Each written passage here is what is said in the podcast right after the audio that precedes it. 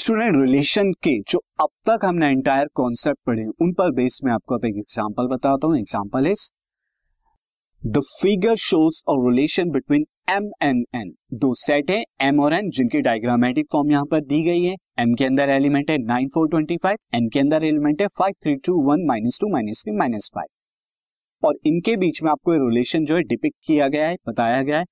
आपको first of all write this relation in set builder form में।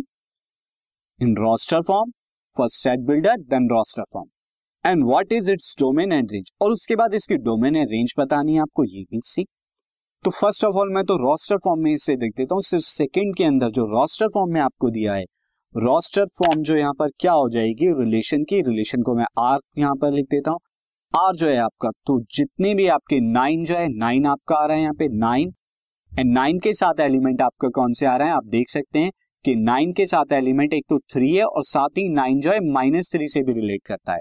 तो nine comma three and nine comma minus three this उसके बाद अगर four की बात करें हम तो फोर अगेन टू और माइनस टू से रिलेट करता है। This two and minus two यहाँ पर। तो टू फोर जो है टू एंड फोर जो है माइनस टू इनके साथ में रिलेट करता है। अगेन ट्वेंटी फाइव को अगर आप देखें, ये फाइव एंड माइनस फाइव से रिलेट करता है। तो यहाँ पर क्या आ गया? एक और twenty five is related to five and minus five this minus five से। अब आपको इस रिलेशन की रोस्टर फॉर्म आपने लिख ली सेट बिल्डर फॉर्म आपको बतानी है। तो सेट बिल्डर फॉर्म के लिए first of all relation R क्या हो जाएगा? रिलेशन आर यहाँ पे हो जाएगा। ए कॉमा बी इसी तरह से आप लिखेंगे। ए कॉमा बी वेयर जो फ़र्स्ट एलिमेंट है A belongs to the M and N belongs to the B small B small B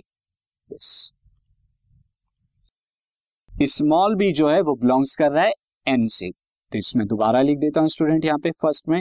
Relation R where A comma B and A belongs to the M B belongs to the set N अब M और N के बीच में ये relation जो आप देख रहे हैं एग्जैक्टली में क्या होगा? ये रिलेशन अगर आप देखिए स्टूडेंट यहाँ पर बेहद सिंपल है। आप देख रहे हैं कि सेकेंड एलिमेंट का स्क्वायर कर दे तो फ़र्स्ट एलिमेंट मिलेगा। थ्री का स्क्वायर नाइन माइनस थ्री का स्क्वायर भी नाइन होगा। हम स्क्वायर रूट नहीं करेंगे। आपको ये भी लग रहा होगा कि नाइन का स्क्वायर रूट कर दे थ्री मिलेगा, लेकिन नाइन का स्क्वायर रूट करने पर माइनस थ्री आपको नहीं मिलता है।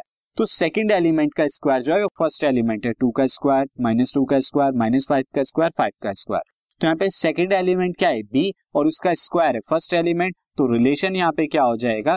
रिलेशन यहाँ पे हो जाएगा कि B square is equal to A यानी सेकेंड एलिमेंट का स्क्वायर जो है फ़र्स्ट एलिमेंट है। तो ये रिलेशन आर हो गया।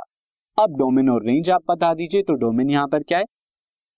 डोमेन की अगर बात करूँ डोमेन इज़ इक्वल टू यहाँ पर कौन कौन से फ़र्स्ट एलिमेंट इन्वॉल्व है एक तो nine four and twenty five तो nine comma four comma twenty five यानी entire set M is the domain क्योंकि उनकी रेंज आपको मिल रही है सेट एन के अंदर। इसीलिए वो सारे के सारे क्या होंगे? डोमेन होंगे। वेयर इज़ रेंज की अगर बात करूँ तो रेंज यहाँ पे क्या है? कौन कौन से ऐसे एलिमेंट है सेकेंड एन के अंदर जो रिलेशन के अंदर इन्वॉल्व है? वो है three minus three two minus two five minus five तो ये है। मैंने यहाँ पर रेंज ये लिखा है। Not entire set N entire set N नहीं है, क्योंकि यहाँ पे वन जो है वो रिलेशन के अंदर नहीं आ रहा। तो जो जो एलिमेंट एन के अंदर सेकेंड सेट के अंदर रिलेशन में आते हैं, वही आपके रेंज होते हैं।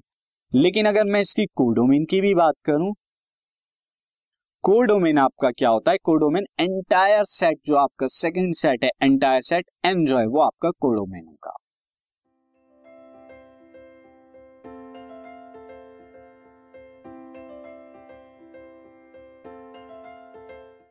This podcast is brought you by Hubhopper शिक्षा अभियान अगर आपको ये पॉडकास्ट पसंद आया तो प्लीज़ लाइक शेयर और सब्सक्राइब करें और वीडियो क्लासेस के लिए शिक्षा अभियान के यूट्यूब चैनल पर जाएँ।